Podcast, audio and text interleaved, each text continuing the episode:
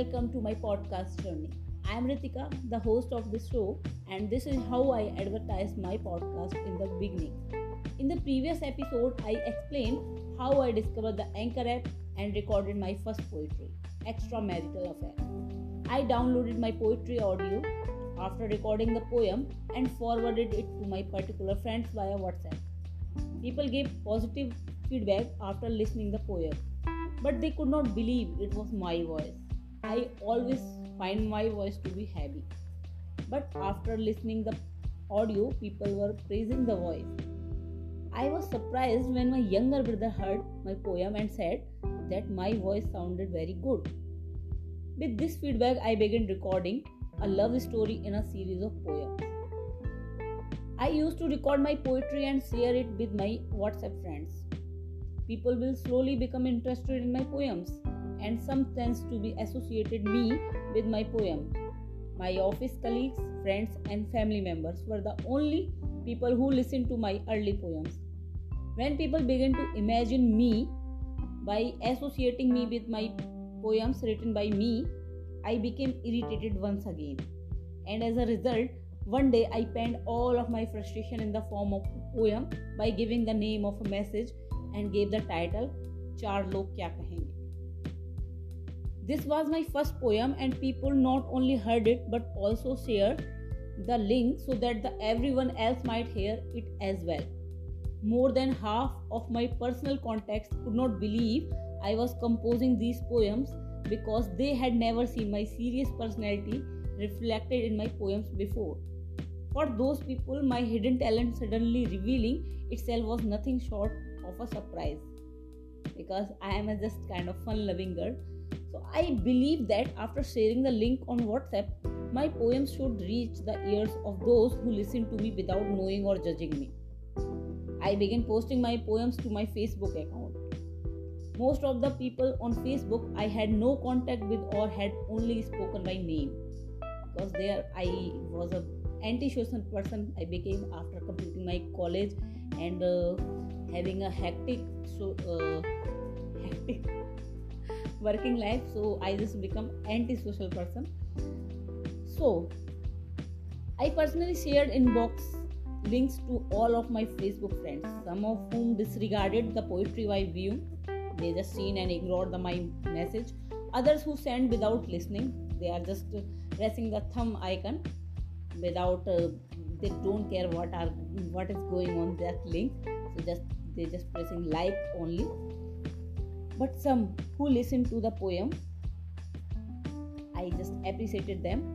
I used to share links to my poetry to family members on a regular basis and my close ones so that they could give me honest feedback and help me improve myself. After spending so much time on podcasting people began to ask if i could make money from it or just i am wasting my time on it then i also realized that i could turn this passion into a source of income. But i had no idea how podcaster earn money. I used youtube to not only view podcast related videos but also to read people's comment and try to figure out what problems they were having when podcasting.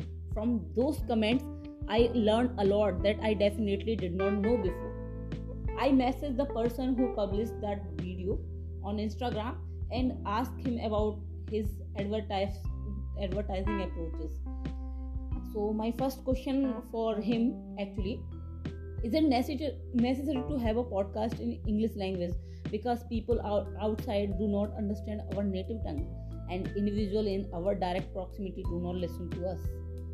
So is it really necessary? Because i am not so much comfortable in english because my native language is hindi. So that youtuber replied me yes. People prefer english but i was not. So i was just uh, become a little bit demotivated. So because i i was not comfortable composing poetry in english. So i just continued to recreate and record hindi poetry.